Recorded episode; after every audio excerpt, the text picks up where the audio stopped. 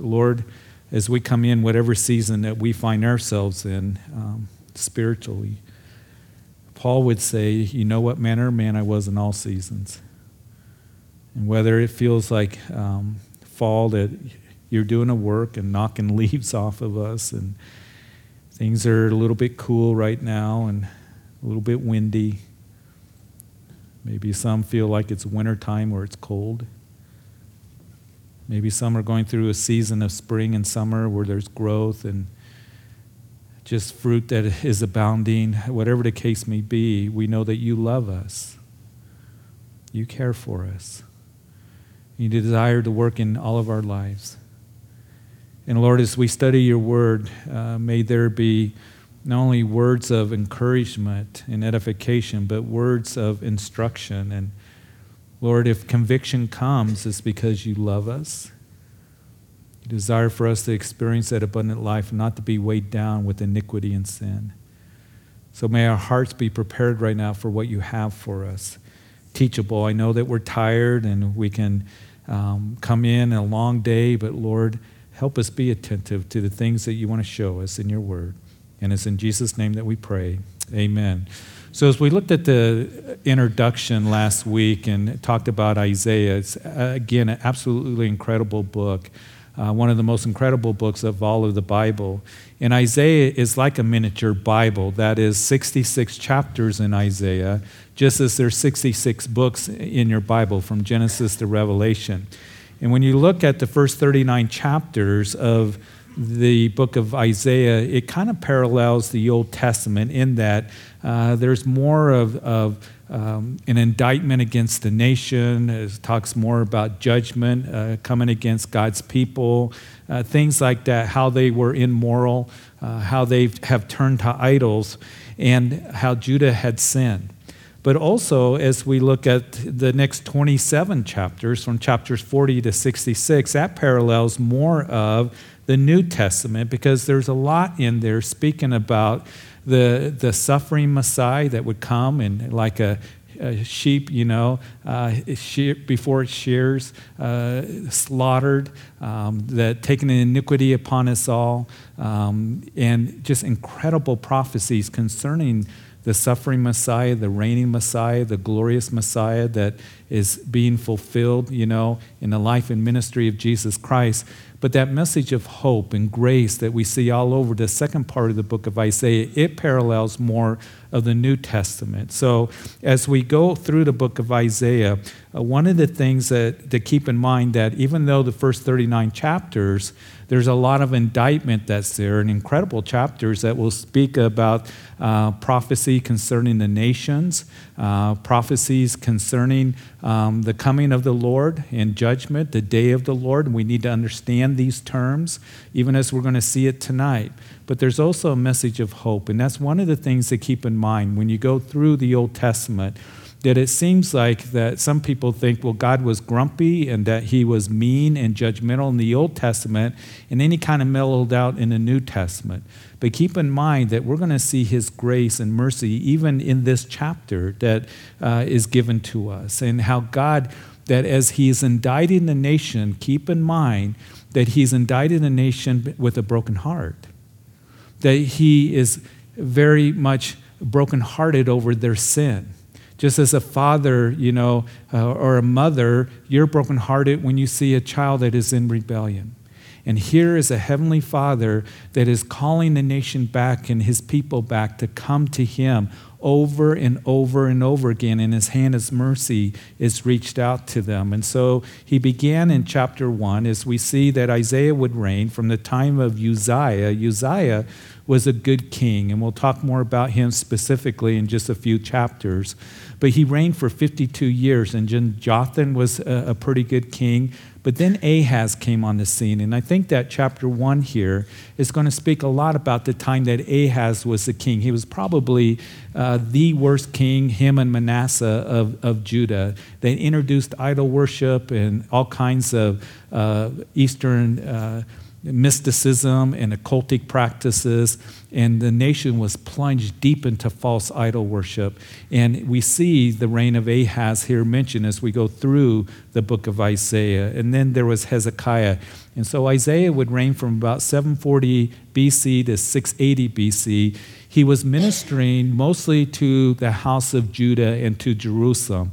But he did have some words for Israel, the 10 northern tribes, before they were taken off into captivity by the Assyrians in 722 BC. So here in chapter 1, he's indicting uh, the wickedness of Judah, and that will continue to include Jerusalem. And you recall that we just covered the first four verses, but he's indicting them, saying, Listen, that an animal knows its owner. How the owner, the ox knows its owner, the donkey knows its master, how the animal recognizes that the master and the owner takes care of him, provides for him, and yet you have lost that. You have not realized that your master, your God, who has provided for you, brought you out of Egypt, gave you this land, has blessed you tremendously. He has provided for you, and you have stopped recognizing that. So let's look at verse 4 of Isaiah chapter 1 again and pick it up there. Alas, sinful nation, a people laden with iniquity, a brood of evildoers, children who are corrupters. They have forsaken the Lord. They have provoked to anger the Holy One of Israel. They have turned away backwards. Now, that term, Holy One of Israel, is a term that uh, and a title to the Lord that Isaiah gives to him 28 times in this book. Only six other times is it used in the scriptures. So you have forsaken the Holy One of Israel. You've forsaken his ways. You are one that, uh, as he goes on, you are a people laden with iniquity. It might be translated that you uh, have been weighed down. And I find that very interesting because on Sunday, when, when you come out on Sunday, we're going to finish the Olivet Discourse in Luke chapter 21. And as Jesus finishes teaching that at the end of times to his disciples there, as he's telling them about the signs of the end of the age and his coming, then he would end with a special exhortation. He would say to them, Make sure that you take heed to yourselves. And we'll talk more about that on Sunday, specifically what that means for you and for me. Very, very important that you and I take heed to ourselves spiritually. And then he goes on to give a warning lest you be weighed down with carousing and drunkenness and with worldliness, worldly pleasures. And you see, this is what sin does, folks. It will weigh you down. And that if you don't take heed to yourselves, you and me, what happens is there's a dullness of heart that comes. And it's more than this will happen to you. This, this, you know, this is going to take place over time, a dullness of heart. And as you allow those things to come into your lives and they begin to choke out the word of God and begins to choke out the things of the Lord, you're going to be weighed down. And the thing to always keep in mind is iniquity, sin, is going to do you in. You see, sometimes people, and even Christians, that they'll think, well, I can do what I want to do, and I'm under grace, and, and under grace means that I, I can be free to do what I want to do, and I'll live any way that I want. That's not what grace means. Grace means that you're free to live for Him. And in Paul in Romans chapter 6, this is very important. He says, Should we continue in sin that grace should abound? He says, Certainly not. You're dead to that stuff. Why would you want to do that? Because it weighs you down and it's going to hold you in bondage. And it's a loving Father that says to us through His Word, I want you to live after me. And that's where true freedom comes. But if any of us, if we have sin or carnality in our lives, it's going to weigh us down, it's going to hold us in bondage, it's going to put us in darkness. Do we understand that? And I do not know why, for the life of me, any pastor would have the, the mindset of we're not going to mention sin to the congregation. And there are more and more pastors that are that way, that they don't want to mention sin, that they, you know, just uh, want to give happy messages. And, and I'm all for happy messages, but listen, the Bible warns against sin and carnality and worldliness, and we need to understand that as Christians.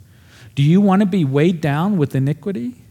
Do you want to be weighed down with darkness and in bondage? I don't think any of us do.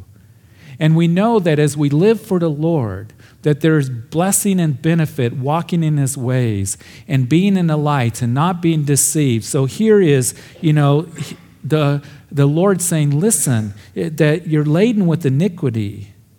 You're corrupters. He's setting the tone for this indictment that we will see in the book of Isaiah. And in verse 5, why should you be stricken again? You will revolt more and more, and the whole head is sick. The whole heart faints from the sole of the foot even to the head. There is no soundness in it, but wounds and bruises and putrefying sores, that they have not been closed or bound up or soothed with ointment. And so here Isaiah gives this image uh, of Judah who doesn't recognize their condition spiritually. It's an image of one who has been beaten and sore, and there's no health. There's no healing that's taken place at all. And it's a terrible place to be. And it's a terrible place to be, listen, for anyone who's involved in sin, they, they don't even recognize their spiritual condition. And I think that, that most of us, if not all of us, we see people that we care about and that we love and that we minister to, that they go the way of the world or continue in sin or carnality and they don't even recognize their spiritual condition. They're blind to it, they don't see it, they're, they're beat up by the world and by the enemy. And they've refused to turn to a Father who desires to forgive them and restore them, to begin to bring healing to them. And I just want to say tonight if there's sin in your life, listen, the Lord loves you, but He's calling you to repent. And He's calling you to follow after Him because He wants you to experience that abundant life. And He doesn't want you to be in bondage and beat up and in darkness, and as I've already mentioned, but He wants you to be in a good place, a healthy place. And so, this indictment, they didn't realize their condition. Verse 7 Your country is desolate, your cities are burned with fire. Strangers devour your land in your presence, and it is desolate, as overthrown by strangers. So, the daughter of Zion is left as a booth in a vineyard, as a hut in a garden of Uh, cucumbers, as a besieged city. Unless the Lord of hosts had left to us a very small remnant, we would have become like Sodom. We would have been made like Gomorrah. So here we see that your country is desolate. Now, when you read Second Chronicles chapter 28, particularly during the reign of Ahaz, Ahaz was a terrible king. We're going to see in a few chapters that Isaiah is going to come to him as uh, Ahaz has the king of Israel and the king of Syria wanting to kill him. And, and it is Isaiah that's coming to him and saying, Listen, turn to the Lord. And the Lord's got a word for you. And Ahaz who was an idol worshiper, not right with the Lord whatsoever, he would not believe the word of Isaiah. And it was Isaiah that's going to say to him that if you don't believe the word of the Lord, you will not be established. Remember that. And when we get to chapter 6, underline that because if you and I do not believe the word of the Lord, we will not be established. We will not be established in the things of the Lord. We will not be established in that abundant life that He desires to bless us with a life of blessing and wisdom, and, and to be able to have the strength of the Lord and to be able to experience the things that God has for us to live life the way it was meant to be lived. Do we understand that He doesn't want us to live life after sin and carnality? But He has so much more for you and for me. And so here is this indictment. Your country is left to you desolate. Ahaz, that during, as you read Second Chronicles 28, during his reign, they were attacked and pillaged by Israel and Syria and Edom and the Assyrians. And what Ahaz did is he made a peace treaty with the Assyrians. He went to the enemy and he paid them off and looked for their help. And that's one of the things that we will see in this book even in Isaiah chapter 30, that we see that he indicts, you know, Israel, for you seek counsel, but not of me, and you've gone to Egypt, Egypt being a picture of the world. And so that indictment we will see given there. And so here is Ahaz making a peace treaty with the enemy. And did the enemy stop coming to down to Judah to take over Judah and to hold it captive? No. Now the Lord would intervene. But I just want to remind you that don't make a peace treaty with the enemy. Don't make a peace treaty with the world. And sometimes we think in the situation that I'm in, or whatever it is that I'm facing, I'm going to compromise, uh, make a peace treaty with, with the world and the way of the world. Uh, the enemy comes and tempts us, and we think, well, if, if I just allow this in my life, then maybe everything will be okay. Listen, the enemy hates you, and he's a liar, and he wants to wipe you out.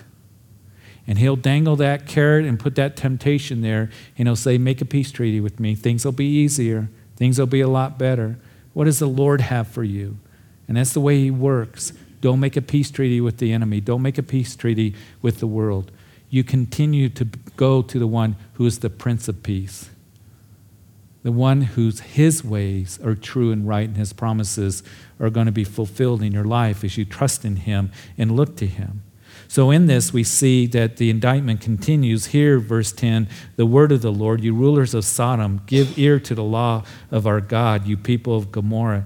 To what purpose is the multitude of your sacrifices to me, says the Lord? I have had enough of burnt offerings of rams and of the fat of the fed cattle, and I do not delight in the blood of bulls or in the lambs or goats. verse 12, when you come to appear before me, who has required this from your hand to trample my courts? Bring no more futile or that is worthless sacrifices. Incense is an abomination to me. The new moons, the Sabbaths, and the calling of assemblies. I cannot endure iniquity and the sacred meetings. Your new moons and your appointed feasts, my soul hates, for they are a trouble to me. I am weary of bearing them. When you spread out your hands, I will hide my eyes from you. Even though you make many prayers, I will not hear. Your hands are full of, of blood. So here they were going through religiousness. Listen, it isn't that you walked into Jerusalem and Judah and you know it's just dark and you know it just uh, it was uh, you know spiritually dark. It, it was there was immorality there was idol worship, but you went there and there was a form of religiousness that was there. That's what we need to understand. He's saying, listen, you come and you bring these sacrifices. You come and you observe the Sabbaths and the new moons and, and you call out to me. You know, you, you come and you do these sacrifices, the calling of the assemblies. And he says, I can't stand it anymore. I don't delight in the blood of bulls or lambs or goats. And you're appearing before me and you pray to me, but I will not hear because even though they had a religion, they didn't have true relationship. They were full of idol worship and accepting those things which were abomination to the Lord. You see, we see the same thing today, unfortunately. And we're seeing it grow in the church at large. We're seeing at the church at large, there are churches, there are ministries, there are mainline denominations that are accepting that which is sin and an abomination before the Lord that we get clearly in His Word. But yet they think that it's good. They're calling evil good. They're accepting that. They, you know, will give prayers to the Lord. They'll quote the Bible, but we see how far they are from really believing the whole of Scripture. We see that they are forsaking the Lord in the ways of the Lord and accepting immorality and all kinds of sin and carnality. And, and so it, it breaks our hearts when we see that. And we're seeing more and more of that. Matter of fact, in the last days, that we know that there's going to be a falling away from the faith and given over to doctrines of demons, is what Paul wrote to Timothy. That in the last days, that there are going to be those with itchy ears given over to fables and myths. And I believe that we're seeing that happen in our day today most clearly. He has no delight in their religiousness because they were mocking God. And that can happen today where there's a mocking of God. And He doesn't delight if there's that acceptance of sin and carnality for the sake of, you know, we're just going to love one another. Well, love includes truth. Those two things go together, right? Always remember that. That we are not truly loving others if we are not going to give them the truth of what God's word declares. So we need to stand on God's word in righteousness, and we need to give truth in love, loving others. But we never want to become a church. We never want to be a family. We never want to be an individual where we give in to the pressures of culture and society and begin to accept that which is sin before the Lord. And that's what we're seeing, unfortunately, in the church even today. And here, this is what, you know, it's a slippery slope that they began on. They began with a little bit of carnality and sin and idol worship, and pretty soon it took over their spiritual lives. They didn't even recognize the condition that they were in, as we already read. And so we see that um, in uh, verse 16 wash yourselves, make yourselves clean, put away the evil of your doing from before my eyes. Cease to do evil, learn to do good, seek justice, rebuke the oppressor, defend the fatherless, plead for the widow. He's saying, wash yourselves, you know, make yourselves clean. Now, we are clean by the blood of Jesus Christ. And this wonderful promise that is given to us in verse 18 that as Isaiah speaking the words of the Lord, now come and let us reason together, says the Lord. Though your sins are like scarlet, they shall be white as snow. Though they are red like crimson, they shall be as wool. Isn't that a marvelous promise that is given to us? Here he's saying, Wash yourselves. He doesn't leave them without any hope. He doesn't indict them and then that's it.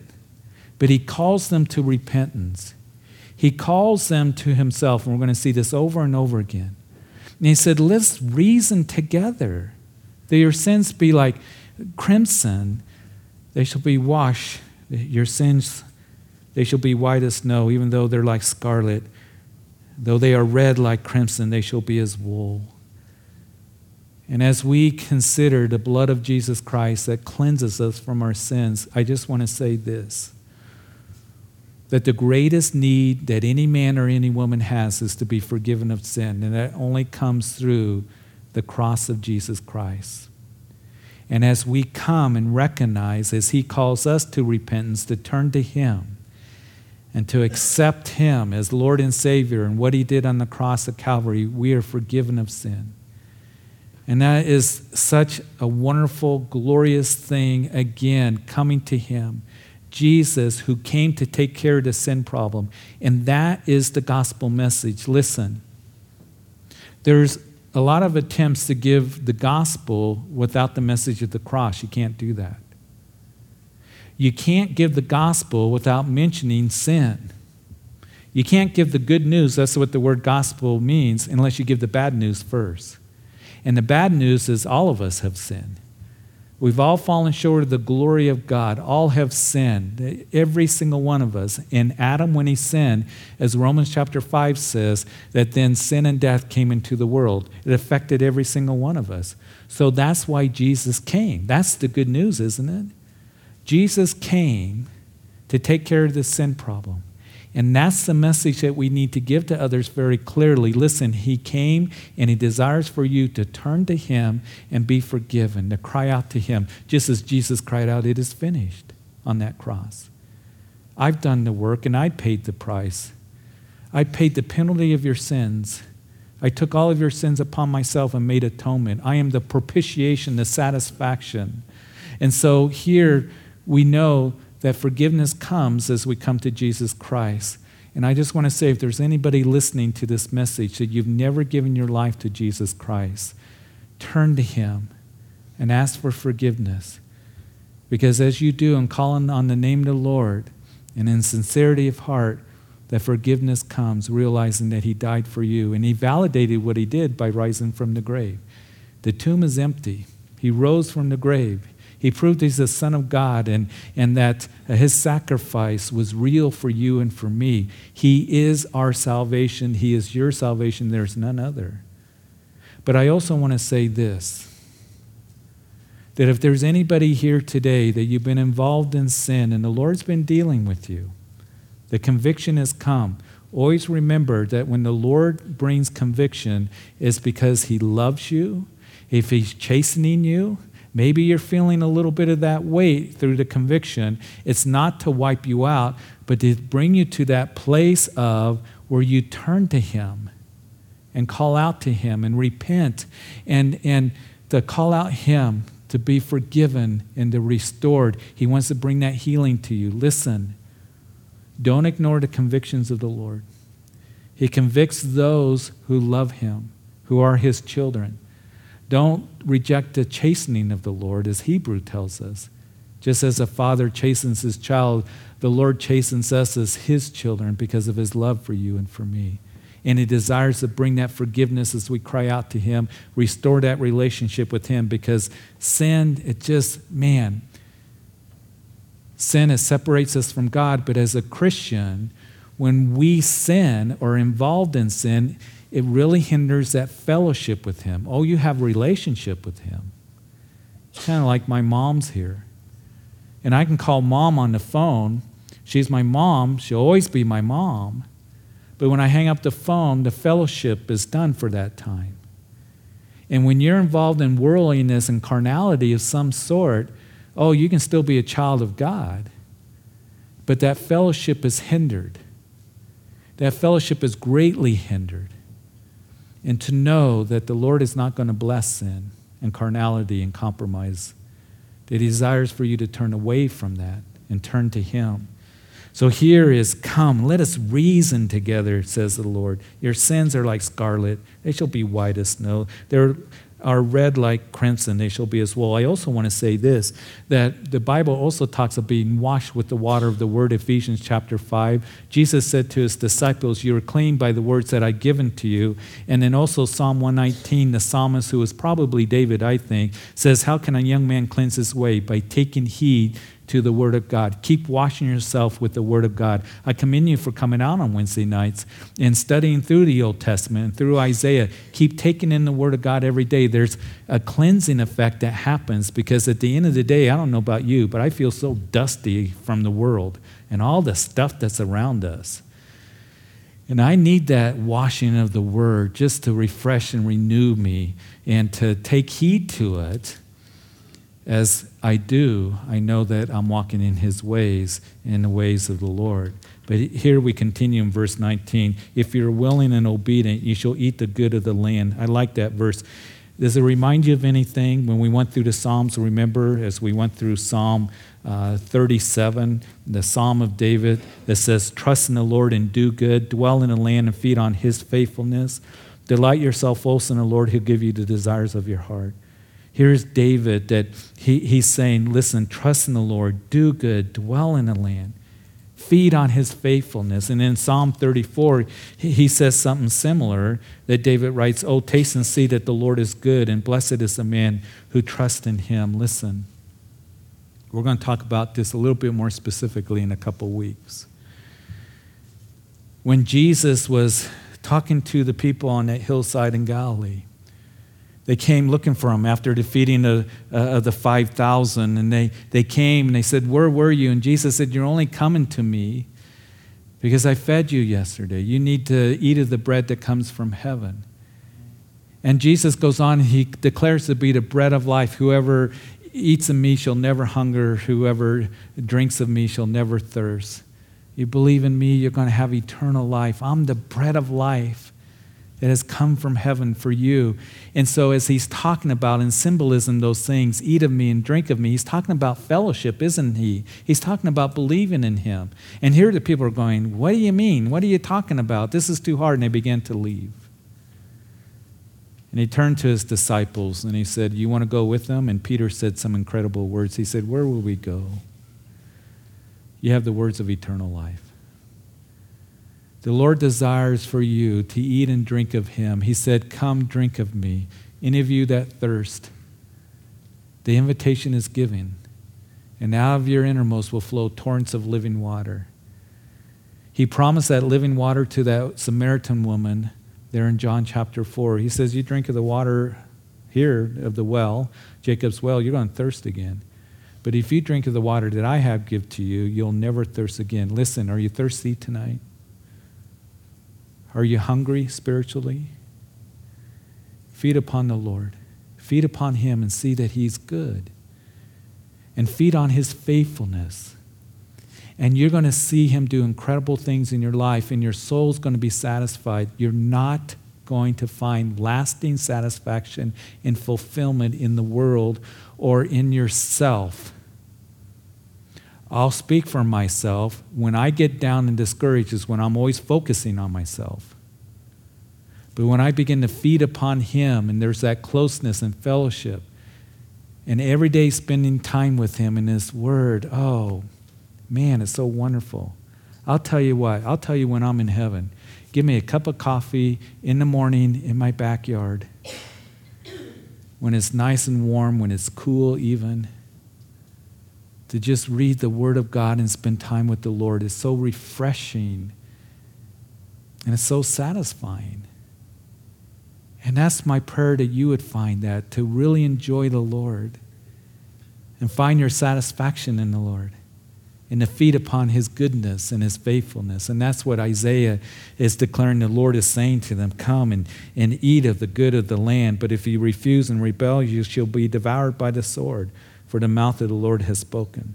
And then in verse 21, how the faithful city has become a harlot. It was full of justice, righteousness lodged in it, but now murderers your silver has become dross, your wine mixed with water. Your princes are rebellious and companions of thieves. Everyone loves bribes and follows after rewards. They do not defend the fatherless, nor cause uh, does the cause of them, the widows, come before them. Well, he's already mentioned that. Keep in mind that the Lord had a heart for the orphans, for the widows, for the poor, for the stranger and he's going to indict them in the way they treated them. But in these verses here, in verses 21 through 23, Jerusalem was to be the center of worship, but corruption had come into the city. The city was known for its faithfulness. David, who brought the Ark of the Covenant, you remember, in 2 Samuel, up to the city of David, to, to Jerusalem, he wanted Jerusalem to be the center of worship and the Lord's presence. That's what the Ark of the Covenant, you know, would symbolize. That's where he met between the cherubim. There, the Ark of the Covenant. So he brings it and he puts it in a tabernacle of meeting. And David so had such a heart for the Lord that he wanted the city of David, Jerusalem, to be that place of worship and to honor the Lord in the presence of the Lord. Then his son Solomon builds the temple. And when they dedicate that marvelous temple, that the glory of the Lord came and, and was manifested, so much so that the priests had to stop ministering because of the glory of the Lord. And at this time, not far from now, because of the corruption that had come to Jerusalem in the temple, the glory of the Lord was going to depart. That you read in the book of Ezekiel. And here was a city that was dedicated to the Lord. God's chosen city, that all of a sudden they're playing the spiritual, you know, um, adultery here. You've become the harlot. You know, you're violent. The silver has become dross. You know, everyone loves brides. They were uh, very, very um, corrupt and, and they were greedy. They didn't defend those who they were supposed to defend. In verse 34, therefore the Lord says, The Lord of hosts, the mighty one of Israel, I will rid myself of my adversaries and take vengeance on my enemies. I will turn my hand against you and thoroughly purge away your dross and take away all your alloy. I will restore your judges as, as the first, and your counselors as at the beginning. Afterwards, you shall be called the city of righteousness, the faithful city. Listen, he's saying here, as, as he's ministering to them and speaking to them, that God's going to deal with his enemies, and they were like, you know, acting like the enemies of God.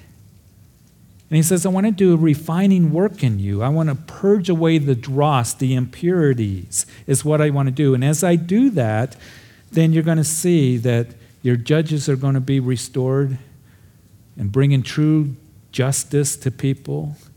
Your counselors are going to be restored as the beginning, given the counsel of the Lord. And the city is going to be called the city of righteousness, the faithful city. Listen, I think this is very important in verse 25 and thoroughly purge away your dross. That is the work that the Lord wants to do in you. And He wants to do it in me. You know, the goldsmith, the silversmith, would heat up that metal and became liquid, and then the dross would come to the top and they would scrape it off. And they continued that process until the goldsmith, the silversmith, could see his reflection in the gold and silver, and that's where they knew that it was pure. Some of you might remember that old song, that we, contemporary song that we used to sing, Refiner's Fire. You know, make me like gold and silver. You know, the Lord wants to do that refining work in you and me. You know how He does it? turns up the heat. And it's not always easy.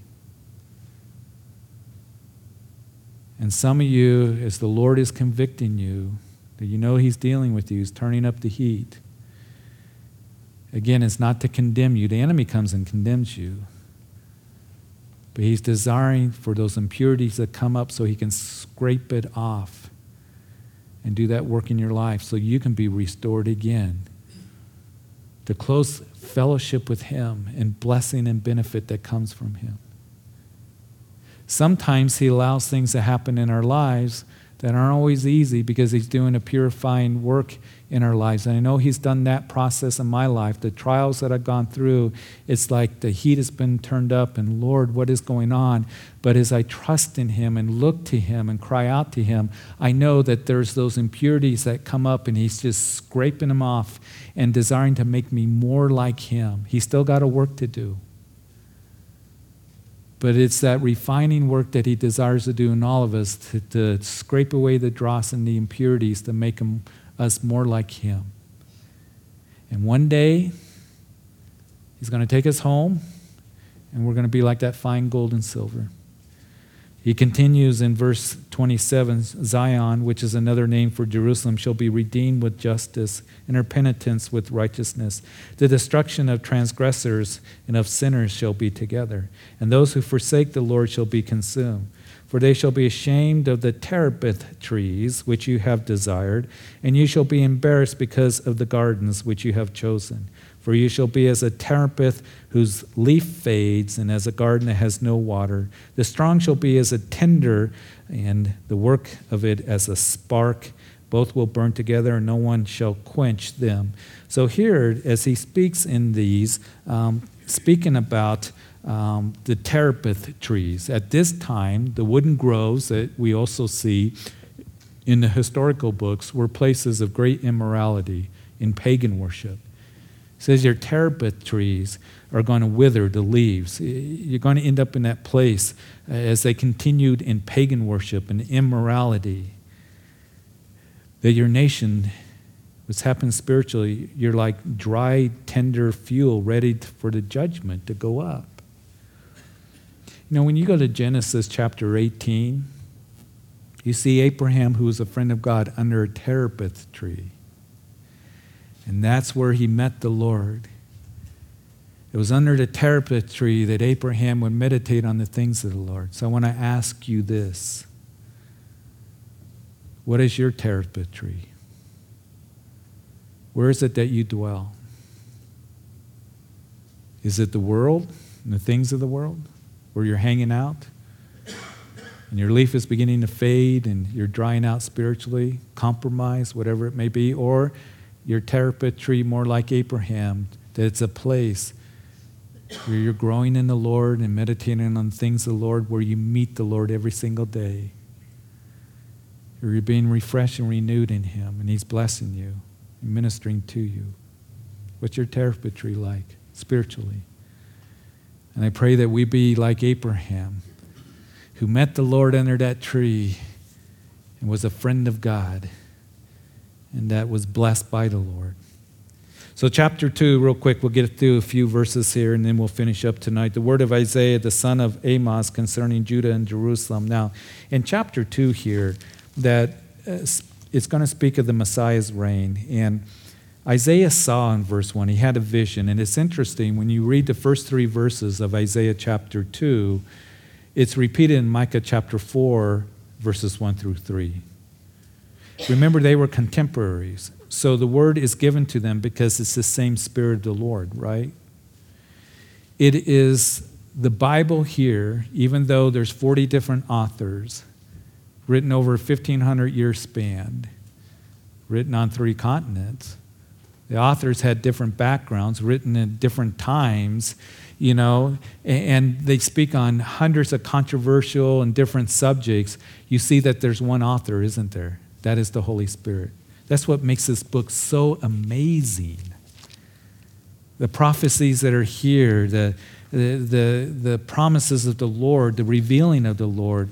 And, and as Peter would write, that Peter would say, as um, in uh, 2 Peter chapter 2, He said, knowing this verse, that no prophecy of Scripture is of any private interpretation, for prophecy never came by the will of man, but holy men of God spoke as they were moved by the Holy Spirit. So, this book, there's one author, the Holy Spirit, from Genesis 1 1 to Revelation 22 21. It's all inspired by God. Remember 2 Timothy chapter 3 verse 16. That's your memory verse if you haven't memorized it for the week. That all scripture is given by inspiration of God. It is God breathed and it is profitable for doctrine, for correction, for reproof, for instruction in righteousness, that it may thoroughly equip every man for every work. That's you and me. All scripture is inspired, God breathing. Always keep that in mind. One author using human instruments to write the Word of God. Now, I point that out because here, I'm just a simple Bible teacher. And here he says that the word of Isaiah, the son of Amos, concerning Judah and Jerusalem, it shall come to pass in the latter days. It shall come to pass. Not that it might happen, or it's a possibility, or wouldn't it be cool if this all came to pass? But it is inspired by God. And it is going to come to pass. And even as Jesus said in the Olivet Discourse, that he's going to talk about that these things are going to come to pass. And the reason I mention that is because in chapter 2 it's talking about the Messiah's reign. And in chapter 2 is talking about the millennium reign of Jesus Christ. Let's go ahead and, and read through verse 4, then we'll finish up. That the mountain of the Lord's house shall be established on top of the mountains, and shall be exalted above the hills, and all nations shall flow to it. Many people shall come and say, Come and let us go up to the mountain of the Lord, to the house of the God of Jacob, he will teach us his ways, and he shall walk in his paths. For out of Zion shall go forth the law, and the word of the Lord from Jerusalem. He shall judge between the nations and rebuke many peoples. And they shall beat their swords into plowshares, their spears into pruning hooks. Nation shall not lift up sword against nation, neither shall they learn of war anymore. Now, if we go through Isaiah, we're going to learn about the reign of Christ. We're going to learn about the day of the Lord. That's going to be the rest of the chapter. We'll pick it up next time. We're going to see the prophecies concerning the nation, absolutely incredible. So we need to keep all these things in mind as we go through it. And some of those prophecies that we will see were fulfilled when Babylon came and took away Judah and Jerusalem, when the Assyrians came and took away the house of Israel, and some of those prophecies have not been fulfilled. So we'll kind of cover all that as we go through it. But here is the reign of Christ, and that as we look at it, we see that um, it's speaking of the latter days here. It shall come to pass. And in that that the kingdom age will be established on mount zion. Again that is jerusalem and uh, all the nations shall flow to it. And during the reign of christ israel will be the leading nation of the earth. Now again i'm a simple bible teacher we're going to see verse after verse sometimes whole chapters of the reign of christ that is going to be given to us there are those who hold the view amillennialist Am means None. There is going to be no millennium reign of Christ. And there are those who hold that view. I disagree with that. The reason that I do is because if I believe, and, and we know, that the 109 prophecies concerning Jesus' first coming, they were fulfilled to the letter. Every detail, dot and tittle was fulfilled. So why would I just spiritualize the prophecies given concerning the second coming of Jesus Christ and his reign. And we just read in verse 2 it shall come to pass. There's nothing in Scripture to give us indication that these things won't come to pass. Even as Jesus teaching his disciples in Olivet Discourse, he said, It will come to pass. Heaven and earth will pass away, but my words will not pass away. So there are those who believe there's not going to be a tribulation period. There's not going to be a millennium reign of Jesus Christ, that Israel doesn't play a role in the last days. And to do that and take that view means that you have to ignore hundreds of verses in the Old Testament, many verses in the book of Isaiah, and sometimes whole chapters. It's going to come to pass. And the Lord's going to come and He's going to rule and reign. And he's going to rule over the nations as the nations are going to come up to him and learn of him and walk in his ways. He's going to rule with the rod of iron, Psalm chapter 2 tells us. And isn't it interesting in verse 4 here that they shall beat their swords into plowshares, their spears into pruning hooks? Nation shall not lift up sword against nation, neither shall they learn of war anymore. Do you know where that's written? That's written on a plaque as you enter into the United Nations. They take that verse, and that's what you see as you enter into that building from Isaiah chapter 2, verse 4. Now, of course, they take it out of context. I applaud those who are working for peace. But there will be no peace until the Prince of Peace comes to rule and reign. And that's when righteousness is going to cover the earth as waters cover the sea. But we have seen a lot of attention has been given to the United Nations this week because of the General Assembly that do every year. And I just want to say this as we end. As we go to prayer, we need to pray for our nation. We saw our president give an address. It was a very heavy address yesterday, wasn't it? And whether you agree with what he says or you're horrified by what he says, here's the thing we are commanded as Christians to pray for our leaders. We need to pray for our nation. Because I'll tell you this there's perilous times that are coming. Not to be negative and to put undue burden on you, but we are warned in the scripture of the things that are coming and the birth pangs that we've been talking about. And all of a sudden, we see ourselves with great challenges that are before us. Even as Jesus said, there's going to be perplexity of nations with distress, no way out, don't know how to solve it. We need to be praying for our nation. And we need to be praying for our leaders, and we need to be praying that there's a revival that happens, a great awakening to the Word of God, to the gospel message, turning to Him to heal our land. If not, it's going to be bad news. And so be in prayer. The Lord's going to come, He's going to set everything right. But what we want to do is we want to be watching, we want to be looking, and we don't want our hearts to be dull, all right? We don't want to be weighed down with the things of the world. But to be praying always, as Jesus said, that you may escape all these things that will come to pass and stand before the Son of Man. So, Father, we thank you. We thank you for these words and Lord, we thank you for the truth of Scripture given to us. And Father, even though these words can be heavy, there's words of hope and encouragement. We know that Jesus Christ came the first time to die for our sins, allowed himself to be beaten, to be hung on a cross because he made atonement for us. And I want to pray, first of all, if there's anyone here that you've never surrendered your life to Jesus Christ. He loves you, and He came to die for you. I don't care what you've done, all manner of sin is forgiven, Jesus said. That as you come to Him, that the blood of Jesus Christ, even though your sins may be like scarlet, they shall become white as snow, forgiven by the blood of Jesus Christ. He loves you, He's provided that for you. You come in faith and turn to Him and recognize your need to be forgiven. And I've talked to those even recently, even this week, that feel like, how can I be forgiven? The Lord forgives you if you call out to Him and turn to Him. As you repent, that means turn direction and surrender your life to Him. So the invitation is given for you to do that, to know that He's alive. He conquered the sin and the grave to bring life to you, right relationship with the Father, to give you a new beginning, a new heart. Will you accept that? If that means anything to anyone that's listening to this message, you can pray, Jesus, I come to you and I ask that you forgive me of my sins. For I am a sinner, I know.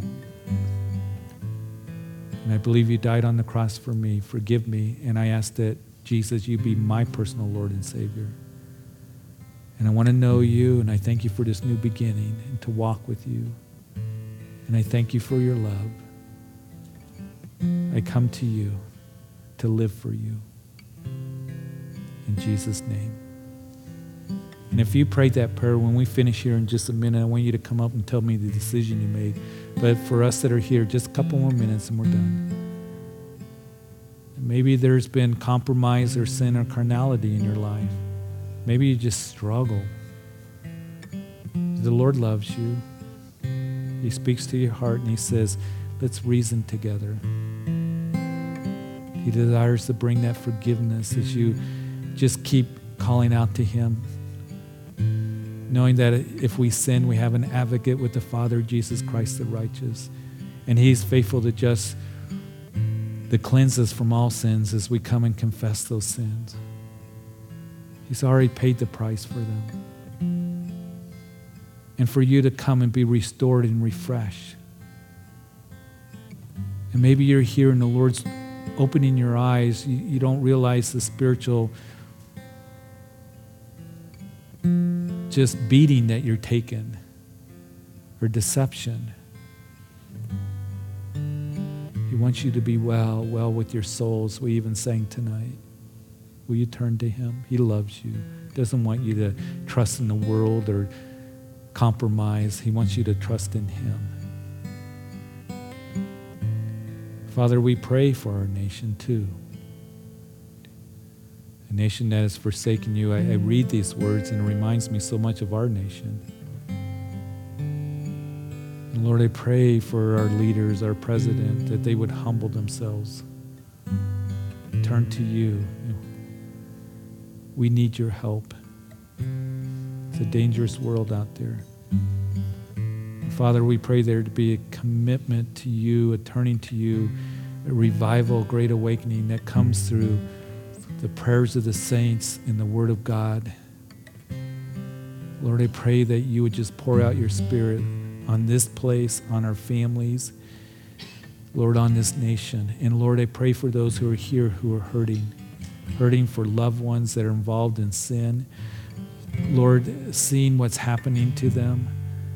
And Father, I just, we lift them up to you right now. Just lift them up by name to the Lord. And Lord, you see and you care for them. That you would draw them to yourself. That you would bring Christians into their lives, or Lord, that you would open their eyes spiritually and soften their hearts to turn to you. Father, I pray you take everyone home safely now, that we would continue on there. Our therapy would be seeking you and meeting with you. That that's our rest and feeding upon your goodness and faithfulness. So, Lord, thank you for this time tonight. And it's in Jesus' name that we pray. Amen. Amen. Would you please stand?